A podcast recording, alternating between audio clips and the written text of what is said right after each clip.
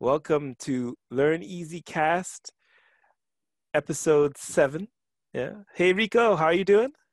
Hey Pat, doing well. Uh, considering everything that's going on, of course, but can't Yeah. complain. Yeah, same here. I mean, uh, as always, uh, I, we like to start by talking about what's on our mind, you know. Uh, and uh, right now, COVID 19 is still on my mind because, uh, as you know, in Germany, uh, the numbers are going up in terms of the number of cases. And in Germany, especially, um, we've had it pretty good. And we were able to kind of live a very relaxed quarantine situation because the numbers weren't too high. And I'm kind of worried that the second wave will cause some problems. How are things going in Denver? Yeah, things are going well. You know, we, we spoke before the show, of course, and kind of talked about this whole COVID fatigue. I think people are really starting to, you know, just disregard a lot of the recommendations just because it is a hassle to put on a mask. I still do, even with glasses, they get fogged up from time to time. Same here. Um, you know, I think we have to just continue to do what we do. Mhm. Um, but you know, what's on my mind, of course, is Yeah. the passing of Ruth Bader Ginsburg, the infamous RBG, yeah. uh, Supreme Elm. Court justice who unfortunately lost uh, her battle with cancer and uh, ultimately succumbed to her illness. Although she was definitely a fighter, Mhm. and uh, you know she passed on September 18th, and I, I think it was just it's it's been great to see her being honored by a lot of people, and I think it's something that for me it's just um, really important, uh, you know, to recognize her as as a Supreme Court justice and all of her contributions. But of course, um, as this is 2020, uh, it's an election year. And so for us uh, here in the United States, it comes down to November 3rd and, and you know, seeing uh, who will come out on top, who's going to come out victorious, whether it's Donald Trump or Oh, Joe yeah? Biden. Oh, and, you're right. uh, You're right. But also um, because the president is the person who gets to nominate a Supreme Court justice for confirmation, Mhm. uh, you know, Donald Trump is nominating Amy Coney Barrett, uh, a woman, to Mhm. take place to take Ruth uh, Bader Ginsburg's place. And so that, of course, as anything that has to do with politics, is very uh, contentious and controversial. Um, but that's what's really what's been on my mind uh, this week. I can believe that that's very stressful, um, that transition, because it will be a shift in, in government if uh, Amy Coney Barrett is uh, approved by uh, the Senate, then she will switch the court, the Supreme Court, from being um, somehow moderate to being truly conservative, and that may mean that certain legal uh, precedences, like Roe versus Wade, um, yeah, I think a lot of the issues regarding um, you know human sexuality and and the rights of women uh, when it comes to things like abortion with Roe versus Wade, and as well as the the LGBTQI communities and and what you know their law what their rights are uh, with the given laws that exist right now and how those may be interpreted going forward. So there, there's definitely a lot that's happening there, and so. Um, I think ultimately we will find out very soon, unfortunately, um, just really being rushed in terms of her uh, confirmation. Mhm. Um, and, you know, I, I've learned about a lot of this, you know, Yeah. uh, you know, for me, this is all about learning. yes, Of course, we want to show you how to learn by interviewing great guests and, you know, talking about different tools and resources that we use as, as, uh, as students. yes, Uh, for me, you know, I love podcasts. I think they're just a great tool, something that you can do um, even passively. You don't always have to actively listen or, or watch if it's a video cast, but you can always kind of have it on in the background. And so for me, it's definitely Democracy Now! It's for those listeners who have not um, had the opportunity to listen to Doc- Democracy Now! It's a Monday through Friday, so daily during the week, one hour long video cast, uh, Yep. podcast. You can watch it on the website, you can download the app. Mhm. But really, it's one of the few independent news sources in the United States. So if you want to listen to a news source that is not funded by the government um, or corporate entities, you really have few opportunities to find news sources that really provide a lot of great in-depth coverage Mhm. across a broad spectrum. And that's really where I learned a lot about um, Donald Trump's uh, nominee, Amy Coney Barrett, in regards to who she is Mhm. as a woman, what her background is, both legally and and professionally, and um, uh, just personally. You know who she is as a person, what her beliefs are on so many levels, and and that's what I think Democracy Now! does is it just really provides uh, a great um, view into so many different topics because guests are brought on uh, that can speak to the issues of the day, as well as there's a 15 minute segment of the news headlines. So even if you don't listen to the full hour, I highly encourage people to listen to uh, the news headlines because you get not only coverage from the US, but also the world, right? With things like global warming or COVID, um, you know, war and, and different things that are happening around the world. You get a great, great uh, entryway into that whole. Uh, I think. I agree with you, Rico, because I, I, listen to it um, uh, on a weekly basis. And uh, Amy Goodman is an incredible icon of, of the liberal news media. And uh, and uh, I think I, I've I've, i think I've been listening to her since I was a child. To be honest, my father was into listening to Democracy Now on the radio as well. Yeah, so that, that's a great tip. All right, so now we have to head out into our experts corner, where we'll uh, be interviewing our IELTS uh, expert and Turkish to English intercultural expert um, Alexander Forbes. So I will cut to our recording of that interview. Looking right. forward to it.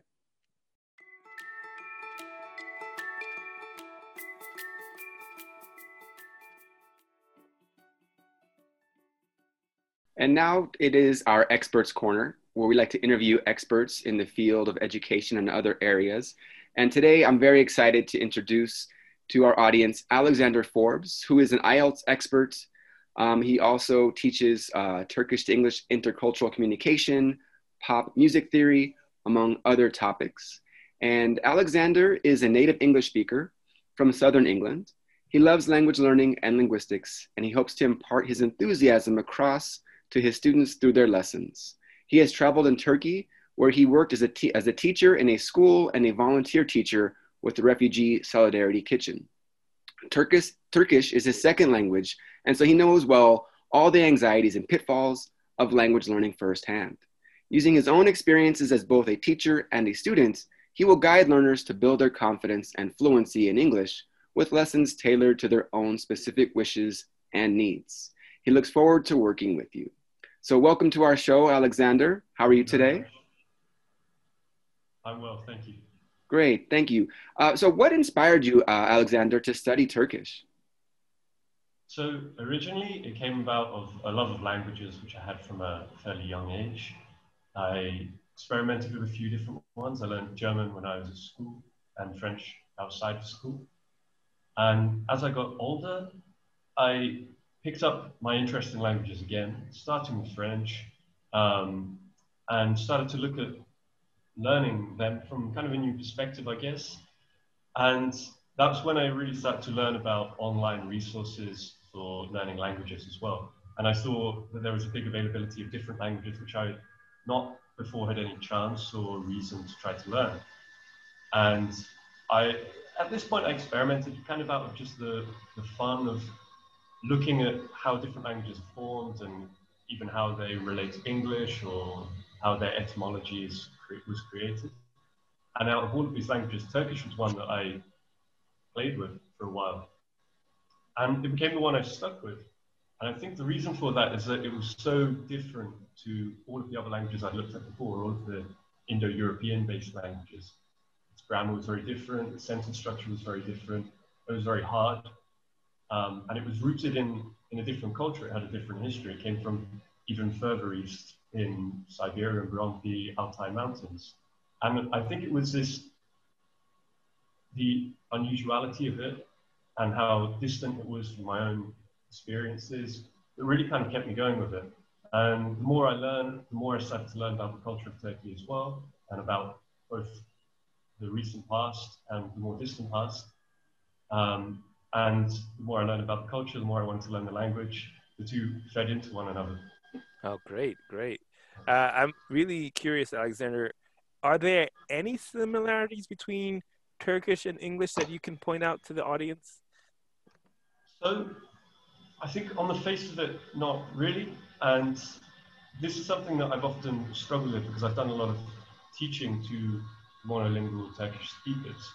And so, trying to create a system where I can uh, coherently explain the logic of English to someone whose first language is very, very different, it's been a, a challenge which I've really faced a lot and I've really enjoyed trying to face. But yeah, that's the difficulty, are the similarities. So not, not exactly, but I think we can break down uh, languages into the fact that all languages have to face the same challenges. We all live in the same world. We all have to create uh, a system of meaning to describe the things we see and to convey these meanings to other people. So I think when you look at it from this way, you can break all languages down as different solutions to the same problem. So Turkish is an agglutinative language, and it uses a system of suffixes to build long chains of words. And you can break these suffixes down individually. They're not words, they're, they're just pieces of meaning, morphemes. But you can do a similar thing with English, and you find that when you start to do this with English, you can almost directly compare suffix to suffix or morpheme meaning piece to meaning piece across the languages. I found this way was one of the best ways to make comparing sentences between Turkish and English comprehensible for Turkish speakers, because then they can see at least all of the same pieces are there, the real challenge being how to arrange them. So it, it sounds like there, you know, there are some unique challenges when learning Turkish. Uh, but I'm really curious, Alexander, how important do you think it is to learn the culture of your target language? I think learning the culture of the target language is really, really important to properly being able to interact and create meaningful and sincere connection in that language. Uh, there's an interesting line by the philosopher Wittgenstein, where he says if a lion could speak, we would not be able to understand him. There's been a few different interpretations of this line and what it could mean, but I think one meaning that we could interpret is that the experiences, the life a, that a lion leads, and what it, what concerns it, where it places its values is so different from us that if we were to speak the same language as it, we would still not be able to talk about the same ideas and the same context because we were so rooted in such different lives. But obviously, people are, are closer than people are to lions, naturally. And so the, the level of connection is closer. But I still think that not fully appreciating culture, not fully being aware of cultural differences, could be an immense barrier to learning or to properly communicating that lang- in that language. Uh, there's a quote from a Swedish linguist called Christina Bratt Paulston, who said it's not possible to communicate adequately by simply following the correct grammatical rules of a language divorced from its societal context. And I mean, I think this is very much true. I think yeah. that, that learning uh, about a the culture, right? Uh, yeah. Is also the way you improve your ability to learn the language, right? It, yeah, definitely. Yeah. Yeah, yeah, but but but when when you think about it, do you feel like um, um, uh, the process uh, kind of um, like the, the, the process of learning the language in, um, kind of accelerates as you get deeper into the culture? Because you, you mentioned that before. I was kind of curious about that. Uh, I, I yeah, I think that they feed one another in a way. I mean, I think in two ways. I think as you learn the culture, you learn more how the language grew up because it would have grown up side by side with the culture. It starts to demystify it in some ways. Yeah, yeah. But then I also think something personal which happened to me was the more I felt involved in the culture, the more motivated I was to learn. It, it wasn't just uh, a subject anymore. It's not just these are the grammatical rules that you must learn on paper. Yeah. But it was like, here are their songs, here are their poems. There's uh, a book uh, by a very famous author in Turkey uh, called The Dispossessed. It's a book I've still not read. And the reason that I've still not read it is because it was something I'd heard about very early on. Yeah, yeah. But it's full of wordplay. It's this is something that a lot of my Turkish speaking friends have told me that it's very, very complex in how he uses and, and plays the Turkish language. And for me, that became my, my point to aim for, that I hope one day to have enough knowledge of the language and its context to be able to read this novel and appreciate it, even oh. maybe not as fully as a native speaker, but to get an appreciation for how, for what he's doing with the language. Cool. Got you. And so, um, you know, you spoke a bit about, you know, of course, the, the need to really study, you know, the culture of your target language to really, you know, I think have a better understanding. But um, what are some ways or how can we learn about a culture while learning a language? If you can maybe speak a little more in depth about that. Of course. So I think the, a classic one, of course, is to get involved with things like songs. This is a really nice way to begin to approach a language from the point of view of the culture. So obviously the songs are intimately linked with the culture, like Turkish music is often, even the pop music, still use traditional Turkish instruments or Spanish and Latin American music has grown up with different forms of dance. So, I mean, they're, they're inextricably linked. So I think that's a great one. And you'll also learn slang and poetic forms of the words and casual terms which you use daily. I think it's, it's a great method to do it. And then I think another method which I would really recommend is to try and find kind of cultural similarities of culture you're more familiar with. Uh, this can be a great way to jump into learning another culture, particularly one which is maybe further away from something you're used to. So an example I'd like to give for that is that uh, Turkish and British culture is naturally quite different from one another. They've grown up in very different contexts, even on the other side of the continent. But there's a famous novel in Turkey called Yaşar Ne Yaşar Ne Yaşamaz by a writer called Aziz Nesin. And it's a dark satirical comedy. It's kind of a bureaucratic farce.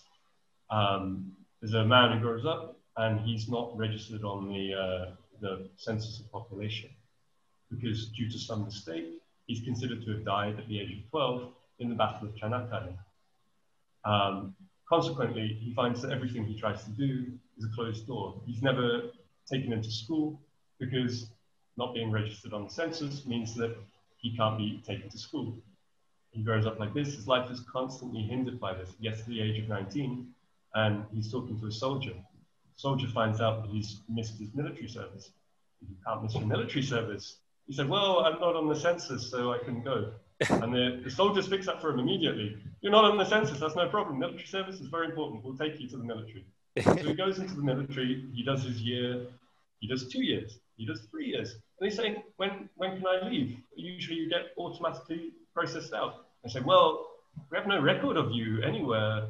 so once again, the bureaucracy hinders him. As soon as the government needs something from him, it's possible. But when he needs something, the book continues in this farcical way all the way through. Yeah. And when I read this, I felt some immediate parallels with some British comedy. That kind of farcical, um, uh, what's the word, clumsy kind of bureaucracy, like yeah. Terry Gilliam's Brazil and Monty Python with the Ministry of Silly Walks. Exactly. and uh, Salmon Fishing in the Yemen was another like British comedy novel, which is entirely about the same kind of thing, just yeah. unyielding bureaucracy. and I found that really interesting that two cultures grown up quite separately will have the same kind of satire on the overwhelming red tape of modern life. I got you. I, got you. Yeah, that's kind of. Yep. Yeah, the, and then there was another set of films as well that were made in the 70s in Turkey. Yeah. Um, they're very silly, slapstick kind of films, quite bawdy in some ways. And they feel a lot like the British National Lampoon films, like the Carry On series of films as well. They yeah. very, very, very similar kind of elements in them. So I think for me, this is something I'd recommend. You can find these cultural similarities. It's a really nice way to work your way into learning things which are more distant from what you know. Yeah, it sounds really uh, uh, like an entertaining way to, to get into the, the, the language in general, right? Yeah. Uh, uh, so we're getting close to the end of our little um, interview, and uh, uh, we'd like you to give our audience a little bit of an idea of. of uh, I think we, we've gotten a bit of idea that you like to incorporate a little bit of fun into into your your your teaching. Um, can you give like a general description of your, your your philosophy or you know in terms of how you go about teaching a lesson or or a course so to speak in in in in, in these areas that you're interested in yeah yeah of course so i like to place everything in the context i think as i was saying earlier as soon as i started to feel the songs and the, the novels, I, I, felt like I had a real reason to want to engage with it. And I want to try and do a similar thing for people learning English. Cool. A lot of times people are learning to pass an exam or to go to university. And I think this is a great motivation as well, but I also want them to, to want to engage with English because they find something enjoyable about it. They, they find it more enjoyable if they can really understand the, the films or the jokes or something. So that's something I really try to include. And then the other thing that I would like to include in all of my lessons is I like to recognize what someone finds hard and to try and find a way for them to, to get over the, that difficulty and to really engage with the part of learning a language which is difficult for them. So for me, uh, I can be very shy about speaking when I first start language. And this, this can really hold me back because I think speaking is the best way to really remember the new words as soon as you start using them. Um, they really stay in your mind. So I have to take that extra effort to make myself speak. Um, and I think all students have something that they don't like. Maybe it's grammar, but I personally I'm a grammar nerd. Like I, I love to just do the grammar and then overlook other sides of it. But if it's grammar, then that's something I want to not only put a little extra time into, but also try to find a way to make it seem less daunting or less boring, whatever it may be that's holding the student back. Awesome, awesome. This sounds great. Rico, anything else? Uh... Well, yeah. So, Alexander, I think people have really had an opportunity to get to know you a bit. Um, you know, your uh, language journey with Turkish, of course, and some of the recommendations you give to, you know, make uh, the language um, interesting for you to want to learn. But um, for students who would like to work with you directly, um, you know, when are you available to teach or when could they uh, work with you and, and how would they be able to contact or connect with you? Yeah, of course. So uh, now that I've settled down in my new house, I'm ready immediately to begin teaching. I've got a lot of time and I'll be looking into taking as many new students as possible at the moment. Um, so in terms of what I do teach, I do IELTS specialization as well as uh, training intercultural based English lessons for people coming from Turkey who are particularly interested in English speaking culture, but especially British culture. Okay. So that, that I would base in through Learneezee. Yeah. yeah. Um, so network of specialized teachers on Learneezee, of course. But for more general English teaching, I'm also available for that, and people can connect with me across Facebook. Okay. Wonderful. Okay, great. Thank you again for, for your time, Alexander. And uh, thank you very much. Yeah, yeah. We look forward to, to partnering with you over Learneezee. And uh, yeah, uh, yeah, it was great. Anything else, Rico? We're good. No, I think we're good. But Alexander, yeah, uh, good luck with your, you know, settling into your new home. And uh, thank you for coming on to our show. We want to wish you all the best. Thank you very much for having me.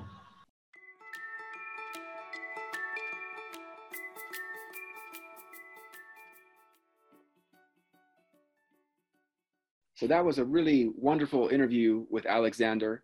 And, you know, for me, what I took from it, um, apart from, of course, his interest in the Turkish language and, and how he has learned it, he spoke about this notion of learning a language in context, right? That you need to be able to find a connection with the, the culture. You're not learning in a vacuum. And I think it's really important to highlight um, this word context, right? Mm-hmm. Because mm-hmm. like many words, they can be used in different ways based on their parts of speech. So when we talk about, you know, context um, versus to contextualize something, I wanted to provide a definition first of context, right? So the parts of a discourse that surround a word or passage and can throw light on its meaning. Or two, the interrelated conditions in which something exists or occurs, environment, setting, the historical context of the war, and just to kind of bring this to the earlier segments of Democracy Now, mm-hmm. one of the reasons that I love listening to Democracy Now is that I think Amy Goodman is an excellent journalist who does a great job of contextualizing her questions so that even if you're not an expert yourself or even aware of a particular issue, she provides a lot of that necessary background information so that you can understand where she's coming from and ultimately why the question is so important. She doesn't pull any punches. She, she asks those hard hitting questions, but without providing that context or contextualizing those issues, it will be a lot harder for both the guests and the listeners to really get uh, a better understanding of what she wants to know.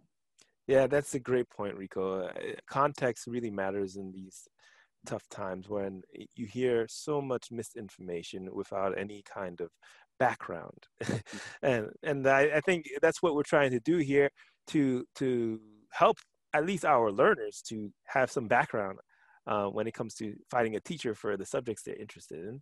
And we try to give background eh, as well on what interests us as to uh, you being a former expat and myself being a current expat you know trying to um, let people know what's going around um, what's going on in, in our lives uh, and hopefully they can connect with us in a way uh, so please uh, look us up on uh, learneezee.com on our facebook uh, twitter handle as well as um, instagram so is there anything else rico for for this session for this episode yeah, I just want to end on I think that, you know, yeah. that's really what we want to do with this platform. We want to give you the opportunity, the entree into being able to get to know who your teacher is going to be or to find more about that person's background to see if there's some common um, connection that you might have with that person. Because, when you know, if you're going to invest your time uh, and, and money into learning something, you want to do it with somebody that you really connect with. And that's what we want to do with our, our platform is provide you the opportunity to really know who the um, instructor is going to be yep. and and his or her background so we you know and also we're always open of course to recommendations of future guests so that if you have different topics that you want to learn about or people who you think would be good instructors for our platform by all means please let us know yeah wonderful okay thank you. Uh, keep learning easy rico. Ciao. The next time